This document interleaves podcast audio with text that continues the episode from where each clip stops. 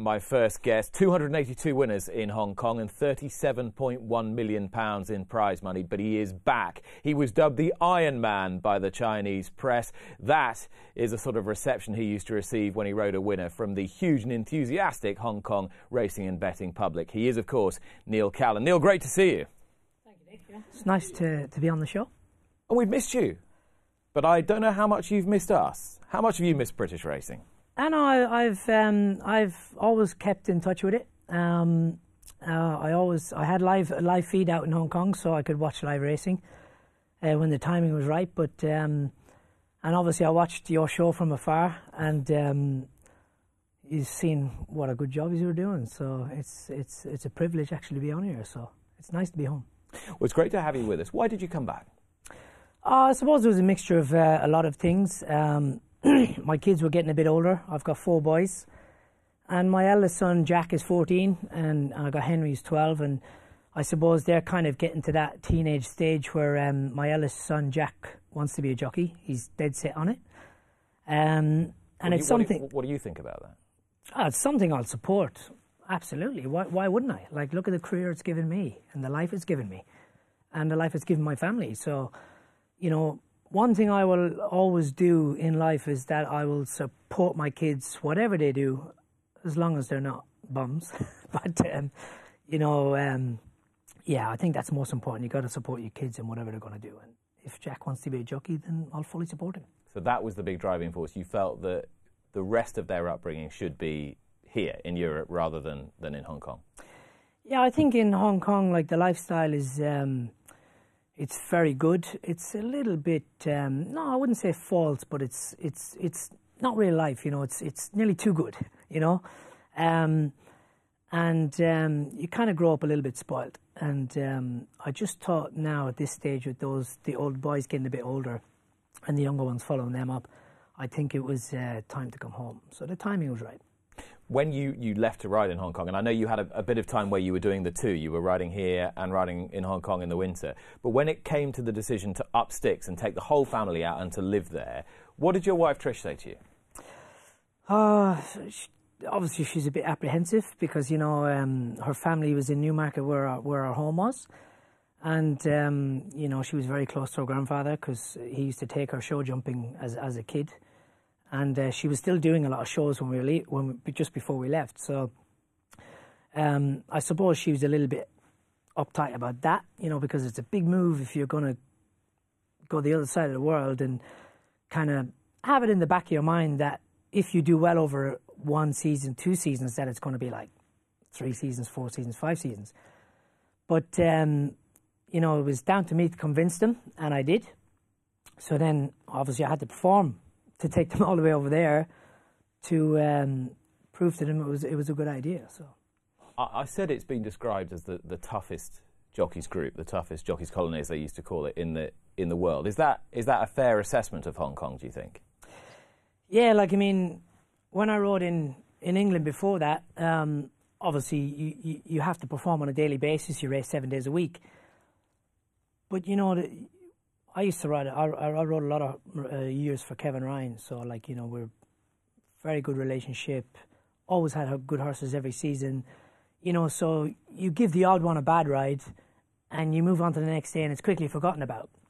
Whereas in Hong Kong, you race twice a week, and it's very scrutinized by the local press, the international press, and there's so much information out there that you know the scope is on you, and a new jockey coming in, you've got to quickly uh, perform because you can uh, drop out very very quickly, and you know it's it's it's like swimming against the tide. You know, if if if if you kind of drop back, it's harder to make that extra yard. So you kind of have to be very very kind of aggressive, uh, very on the ball, uh, very focused. There's so much so much you have to be on. When you arrive there, you get any help? When I went there first, it's like it's it's it's a bit different because it's completely different to what we're used to in the UK. UK, you have a, an agent who books all your rides. Um, they kind of help you with your form, and you know you work with your trainer. And when you go there, it's kind of like, okay, here's your license. Uh, there's the trainer stand, and um, you're on your own. Quite So- terrifying. Well, it is, but you know, at the start, I suppose it is, and then you kind of have to realize that well, nobody's going to help me here, so I've got to help myself.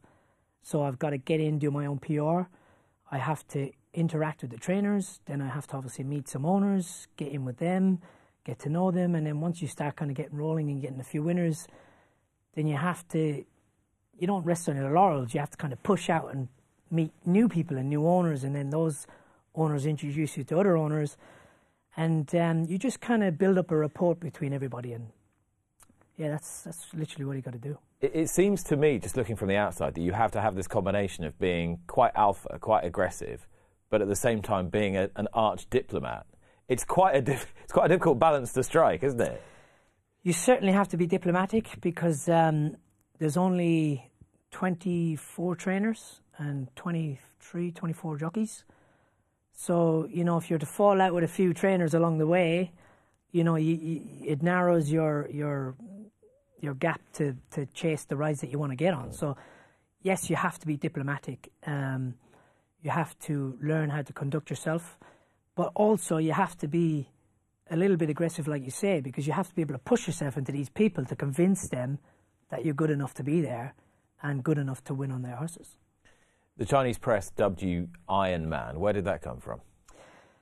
Um, it's quite funny. Um, well, not funny, but um, I rode in a race one day, um, and unfortunately, my horse got brought down. He clipped heels, and um, I kind of rolled out through the rails.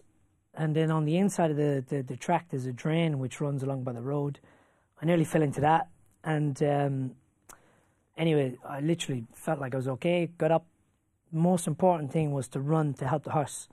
I could see he was in quite some difficulty. So I held on to him till the vets got there. Uh, once the vets had him, then I got the tack off and then literally looked around for the nearest car, jumped in the car. Like, I'm in the next race, I need to go. Rushed back, ran across the track, uh, ran into the wear room, um, getting some applause from trainers and that, but I didn't really think anything of it. I just rushed in, got ready for the next race, come back out, and I think I won the next race. And um, it's funny when I came back in, there was like applause and cheers and everything, and like I just felt like I was doing my job, and, and I'm a competitive sportsman. So, but anyway, the next day, the Chinese press put up all over the papers that um, that I was going to be dubbed the Ironman. So I thought it was a good fit, and it was a good it was a good name to have. So you know, I stuck with it. There's worse nicknames to have. And did it give you did it give you that little bit of identity that you need? Because is being N Callan just not quite enough? Yeah, obviously, like I mean, you have to be yourself, but when you're out there and it's uh, they're so passionate about the sport, like it's the number one sport in Hong Kong, horse racing. That um, once you get labelled with a big name or dubbed with a name like that, um, you know, it's it's it's good. It helps. When Moreira came along, and everyone knows what he's done for, for Hong Kong racing, and they called him the Magic Man. Um, how did that make you feel? You've been there as part of the as part of the jockey's firmament, big competitor, and he gets this kind of stardust status. What, how did it how did it resonate amongst all the other riders? Oh, look, throughout the years, even from when I first started going there, before Joe even got there, you know, you had like Darren Beadman, Brett Prebble, you had uh, Jeffrey Lloyd, you had a lot of top jockeys there. Uh, Christophe Soumillon has been out there uh, for a long time, and then Joe came from Singapore, and he was like, um, he went from Brazil to Singapore, and he was champion jockey, and I knew they were trying to get him there beforehand anyway, and uh, eventually he came, and he obviously came with this big aura that he was going to just take over and uh, he kind of did. You know, he's he just makes certain horses run that uh, obviously hadn't before, and he gets the status of Magic Magic Man Joe. And um, you know, you don't you don't really kind of feel put out by it because there's so many jockeys filtered through Hong Kong, and some do well, and some top jockeys don't. So it's determined by who you are, your personality, how you approach things, and how you you conduct yourself, and obviously how you get horses to run. And Joe did that very well. So it didn't put me out because um, you once you're there, you kind of you look after yourself, really. You know, and, and Joe's a good guy, and he, he's been doing great things in Hong Kong. So, you know, it's like the Ryan Moore in England. You know, he's top jockey here and has been for a long time. You've got to respect these people as well. Even somebody as um, successful and illustrious as, as Joe Moreira has gone on record as saying that the mental stress that he was put under by, by riding there has been significant, and there wasn't much in the way of support for that. Is, something, is that something you could identify with? Yeah, it's something that uh, had been brought up in the past. There, um, you know, it's it's very um, it's very difficult to ride there because it's quite intense and it's um, very professional. And like I said, the, the, scope is always on you, so you have to perform, or you get forgot about very quickly. So, but even more so in the last twelve to eighteen months, when when COVID and the pandemic hit, like it, it literally stopped racing around the world. But Hong Kong, they did it. The Hong Kong Jockey Club did an amazing job to keep racing going. Um, but it was under tight restriction. You know, we were literally not screwed down, but we were like couldn't go out, mix, go play golf, which is one of the best main pastimes that we used to do. Um, mixing with certain owners, mixing with certain people. So we understood that we had to be proactive and we had to help racing carry on. Yeah. So we were more than willing to be careful and, and kind of safeguard racing in Hong Kong to keep it going. Um, but I suppose as time wore on, it got a little bit more um, tight and a little bit more um, not mentally stressful. Like I'm quite a tough person, so I was able to handle pretty much anything that, that, that was thrown at me throughout my career anyway. But with, with what Joe was saying, that over a period of time, and being restricted and it just kind of wears away at you. And I remember that um, my kids were going to school there. Uh, I had three kids in school, and I was getting a little bit worried. And my wife actually was getting, Trish was getting a little bit not upset about it, but she was just worrying about what if the kids get it from school and what if they bring it back in and because we're all in a kind of a close and then it shuts the whole community. the whole thing down. Yeah, and if one yeah. brings it in, like the whole thing shuts down. So we didn't be, want to be the ones that caused it. So that's what I'm saying. That was the most thing that we worried about was like our kids. So I then took my kids out of school and made them do homeschooling on Zoom, even though the school was carrying on. Um, and then I had like four kids in an apartment doing live Zoom school, all in the same vicinity, doing different classes. So you can imagine how uh, uptight and a bit stressful that was. I think there's there's so much empathy from people watching to, for your situation there. It's one of these universal problems of people homeschooling and trying to work and trying to do their jobs and not impact upon everybody else at the same time. Yeah, and then I had to book my own rides, so I had to do all my ho- own homework. So like look through races, chase trainers, and chase rides, and I had to do all that at the same time. So you know that kind of as strong and as strong a person as I have been and always have been, it just got a little bit on top of me towards the end. And, um, you know, I suppose um, one thing led to another, and, uh, you know. Uh, it's the elephant in the room, and I know you don't want to talk about it too much, but we have to address it. You, you got a big suspension towards the end of your time in Hong Kong, and you got it half reduced on appeal for an altercation in the steward's room. Is it something in time you think you're going to feel comfortable talking about? Is it something you want to say more about? Yeah, I, of course I'm going to talk about it at some stage. Um, you know, because um, there was a lot said about it at the time, and there's been a lot said about it after, and there's a lot of people asking me. But um, you know, I, have I've kept it quite low key and kept it uh, closed doors because I think at the moment um, I've left the door open for the Hong Kong Jockey Club to to um, invite me back, even if it's for a winter stint. So, you know, it's something that I would be interested in doing. So, you know, I don't want to cut my nose off despite my face. And, um, you know, look, um, if if I can go back at some stage in the winter time, I, would love to go back. And uh, I've had great success there, so I don't see why I couldn't. You talk about your toughness, your mental resilience. You've survived a decade in, in Hong Kong, which is an awful lot more than most people do. You talk about the fact that you know you quite enjoy the challenge. Where does all that come from? What what instilled that into you as a as a boy or a young man? Well, I've always wanted to be a jockey since I was a kid. Um, I used to record racing uh, on the TV when I went to school, come home and be able to watch it. So, and that was like the kind of Pat Willie Carson, all that era. So, it was quite exciting, and it was something I always wanted to do. And um, you know, I suppose when you're growing up and you get a chance, so I, I started out with Kevin Prendergast. Did two and a half years with him, and it was like quite tough I wasn't the most professional at, at that time as a kid because you know you're kind of a little bit wet behind the ears and you're not, you know, you, are still learning. Um, and that kind of looked like it was slipping away, and I was going to have to do something else. And um, I just got a chance to be able to go to the UK, and I teamed up with Carl Buck as a kid. And um, I suppose it was determination that I got a second chance to be able to be a jockey, something I always wanted to do. And um, I did, and I think, like going back to what you're saying, I think it was more determination that, uh, you know, I, I, this is what I wanted to be, and I always had that kind of toughness in me. I was always quite a tough character, so I suppose with that and the determination to um, succeed, I always just used to push myself. But do you think that mentality is genetic, something you were born with? Is it? Were you inspired by people growing up, either parents or friends or, or relatives?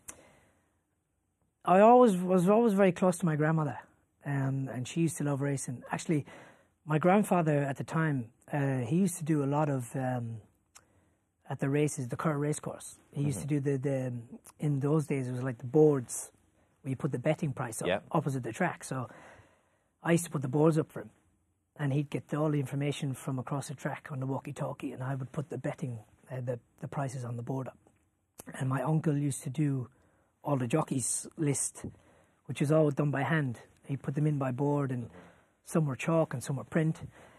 And uh, he used to wind me up and uh, tell me, you know, until you're a jockey and you're good enough, you, are a chalk jockey. So, so I suppose things like that, you know, growing up kind of spurred me into wanting to, to succeed and do well.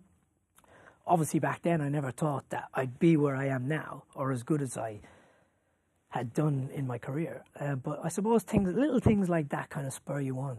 And uh, when I went to England I, and I've been a print jockey, I, I, always used to let them know. Not a chalk jockey anymore. Not a chalk jockey anymore. So. But you started off by saying it was your grandmother.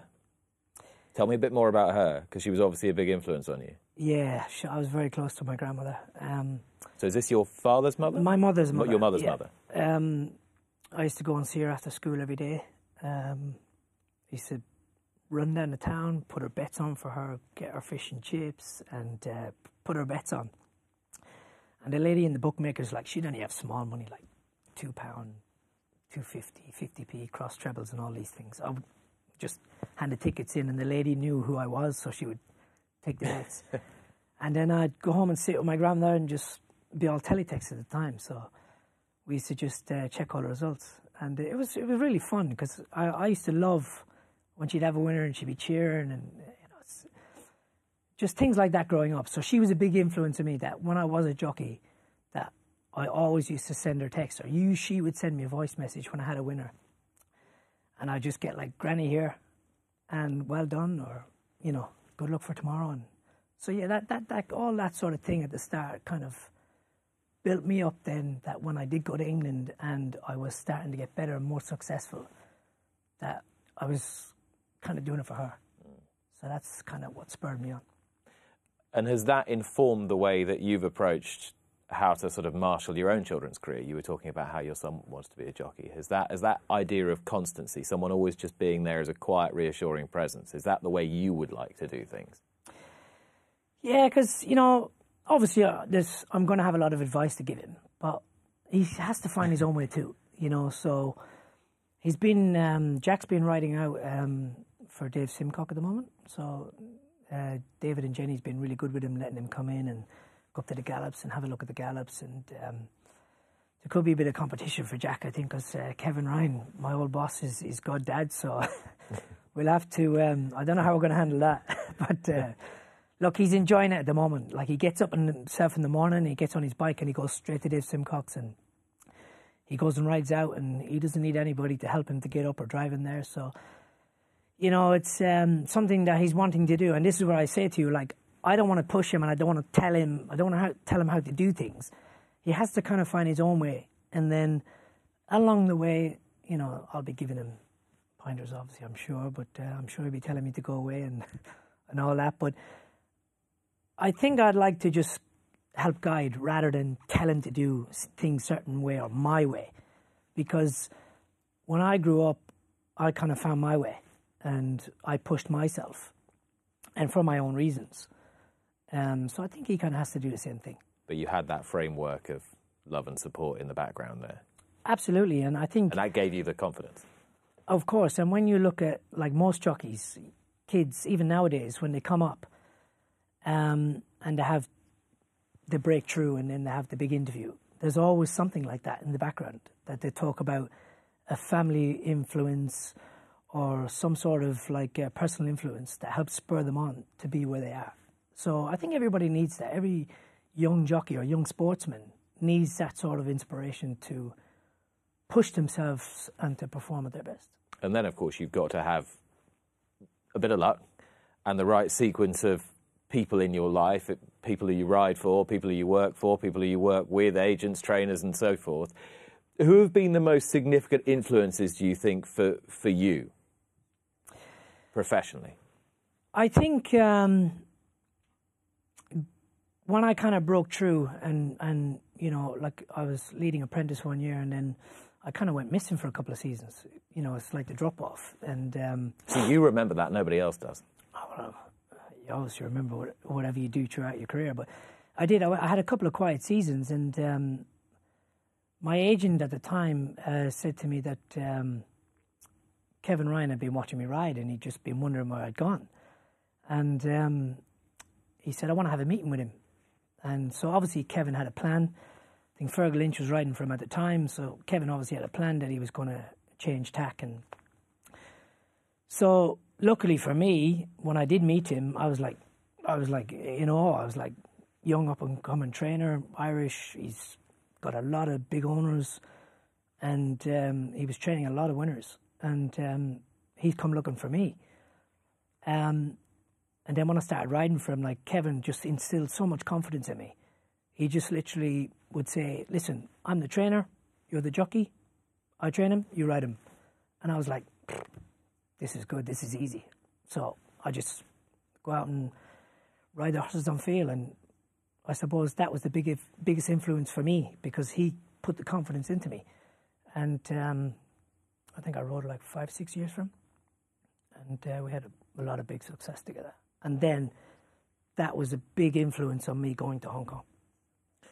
And what about the late Michael Jarvis? Because you were second jockey first of all to, to Philip Robinson, weren't you, for yeah. for, for, Michael? Um, he he's been quite an important figure in a lot of people's lives. Um, tell me a little bit about riding for him.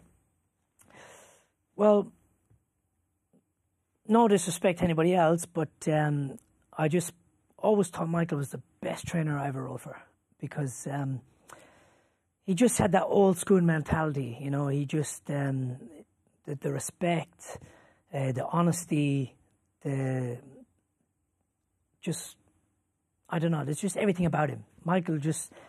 I have a picture in my house, um, in my office, and it's just a picture of Michael on the gallops, and it's anybody walks in, they wouldn't even know it was him. It's in black and white, and it's just quite poignant that um, it's him just at the top of the gallops, and um, it takes centre stage in my office. And um, I'm I'm still quite close to his uh, his wife uh, Gay and, and, and, daughter Jackie, who's now married to Tom Clover in their training. So, but um, you know, once once um, Philip kind of went into retirement and I kind of took over and I rode for Michael for a season, it's a shame it wasn't longer because I just loved riding for him. It was just so easy. To, it was a bit like riding for Kevin, just so easy to ride for, and um, very, very, very loyal, and um, just.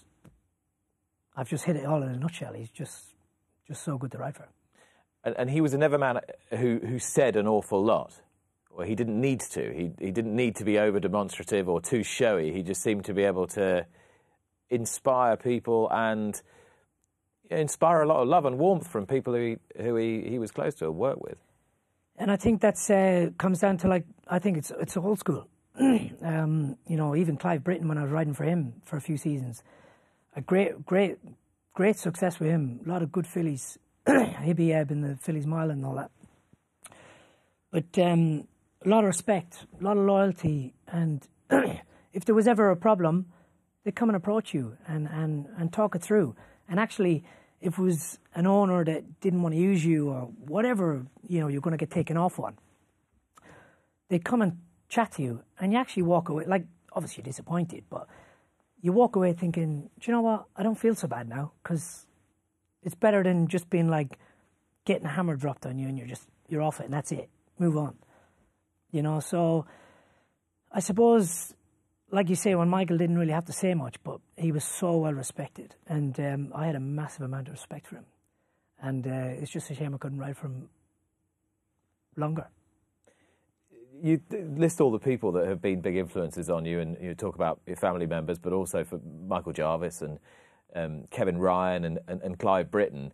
It strikes me now you've really kind of explained why you were so well equipped to take a you know a huge journey like the one you went to Hong Kong because you had this this great context to set it against. You knew what being a good trainer was. You knew what it was to ride for people who were exceptional at their job. You knew what good man managers were. You understood the skills of of diplomacy, sort of. yeah, but I know I, I also I also knew how to take disappointment as well. So, yeah. Um, I suppose yeah, it does. It, it, but that's that's all about growing up in in not just as a person, but in your career. You learn along the way. You either learn or you don't learn, and if you don't learn, well, then you fall away very quickly. So I always felt that life in itself is a learning curve. But going through my career, learning all these, these, these things and working with these sort of people and having the respect and being given the respect and also seeing the bad side of things and the good side of things, that when I did go to Hong Kong, I knew what disappointment was and I knew how to push myself. Yeah. And I knew that when you are down, nobody's going to pick you up. You've got to pick yourself up. And coming back to being a tough person myself, I suppose all those things kind of helped me that when I did go there, that even in my first season, like I rode two winners in three months. And I went away um, to Thailand for a week before I came back. And I knew I had to go back to Hong Kong to pick my stuff up. And they knew. And one of the jockeys had a, had a fall and broke his arm and then there was a few jockeys out, so they were very light on jockeys, and they knew I had to go back. And they asked me to ride on that Sunday. So I was like, yeah, okay, I got to go back there. I may as well wait till Sunday. It's like three days. and um, I was like, how do I book the rides? I haven't got the, the phone for the entries. I haven't got any information. I'm in Thailand, so it's an hour behind. So the entries are going to come out at the wrong time how do I book the rides? And they were like, well, get your phone and start ringing the trainers. So I did. And uh, I literally sat by the pool. There was 10 races on the Sunday. I got nine rides. I got my first two rides for Ricky Yiu. He's the first trainer I rang. They both won. I got two rides off John Moore. I got two rides off another, one off another. I had two winners. Out of the nine rides, five of them were in the first four. And I never forget, we went to the airport that evening, and I said to my wife, I said, they can help you if they want. And that's what put it in my head. I was like, I'm coming back. And I came back, and then I did like three to five months, and then I stayed. Because that's the thing. I guess you have to condition yourself to the fact that it is disappointment because they're huge fields, competitive races. You simply can't ride a winner in every race. It's going to be low percentage stuff whenever I saw you ride a big race winner in Hong Kong, I've rarely seen anyone show such intense emotion on your face. Is that is that because you, you had to put so much into it to get that one moment of glory out? Yeah, because I felt like, um, look, I'm not the only one. Every jockey that goes out there, has a period where they kind of have a breaking in period. That, like you don't just land there. Like Joe's probably an exception. Like he just landed there and just kicked up. But a lot of jockeys that go there, some are kind of like brought in and portrayed as like they're just superstars and they're going to take off, and some don't. And then you got the the jockeys like me who are like kind of top five, not champion jockeys, that are not built up as the big superstars. So you kind of like have to push yourself through that barrier. And you either go on between your tail with your tail in your legs, or you persevere and you keep pushing and prove yourself. And I think that's what I was doing. I just was trying to prove myself every day because, you know, when you win on the Sunday, you give one a bad ride on the Wednesday. Well, then the following week, you've got to face that trainer and you've got to fight to get back on the ride. So I think every time I was winning, I felt like I was proving myself and proving myself to show them that I was good enough to stay there. What was your best moment, do you think? In Hong Kong, I think my best my best moment in Hong Kong was winning the the QE2 on Blazing Speed. Um, unbelievable day. Um, it's funny because my my wife was meant to come that day, and my kids weren't behaving very well, so she stayed at home. But because we live on site, there's a gate that comes through onto the track, and um, I'd been looking for my wife in the paddock, and I didn't see her. And going out onto the track, I didn't see her, and I thought, this is strange. Anyway, went past the winning line, went round the, the, the pull up area, and um, cantered back, and my wife brought all the kids out from the gate by the rail. So I cantered back and pulled the horse up by the rail, and so all the kids were there. So it was quite a cool moment. Really good. Special moment. Look at that. Good days. You want a bit more of that, don't you? Yeah, I want it back in England. Yeah, I do. I love the big time. So how much how much can you want it now? Having experienced that intensity, having experienced that level of competition every time you go racing, how does it feel to you now when you go to a quiet race meeting here with not many people here? How do you get yourself up for it? Um, it's a big adaptation back, but you know, I went from here to there and had to change to ride there because like the racing is so sharp. You have to be so fast out of the gates, position, you know, everything. You have to be so sharp. Here's a little bit more chilled, so I've had to kind of come back, reverse back into that position and the mm. way of of riding and going back to say go to a quiet meeting Hong Kong has been quiet for the last 18 months. There hasn't been public going to the races, so it has been very quiet. But you know what I'm getting at. Yeah, I know. The intensity of the racing is still quite intense and it's tight and it's competitive. But I knew what to expect coming back because I rode here before. And um, so I kind of had my mind set, knowing that I was coming back to what I was coming back to.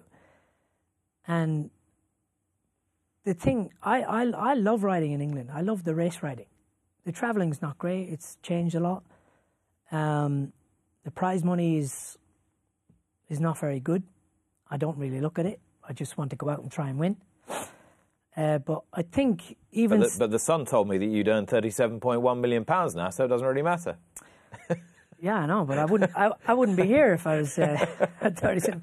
I wouldn't be They didn't realise you don't actually get to keep all of it. No, no, no. So look, you know, it's the amount of money I accumulated. Um, I've got four kids, a lot to pay for. So you know, anyway, look, it, it was worth going. Just put it that way. Yeah. Um, but going back to what you're saying, coming back to here, I know, I know, and I knew what to expect. So I'm more than happy to go to these meetings um, because a I love winning because this is my job. This is what we do. This is why we do it. It's the winning. Um, so I want to build that back up, and I think because we're so far into this season, I think for me, it's just about building contacts. I just want to build contacts. I want to show everybody that I'm back and I want to succeed, uh, and I want to get back to where I was when I when I left. If I was booking a jockey for tomorrow, why should I book Neil Callan? Because I'm Iron Man. no, no, look, um, because I want to win, and I'm strong, and I can win as good as any jockey in England. So, you know, I was uh, top five before I left, and uh, that's where I want to be. That's what I want to get back up to. So, you know, I'm determined to get up there. So, put me back on. Give me all the winners. Neil Callan, thank you very much. Thank you very much, Nick. It's been a pleasure.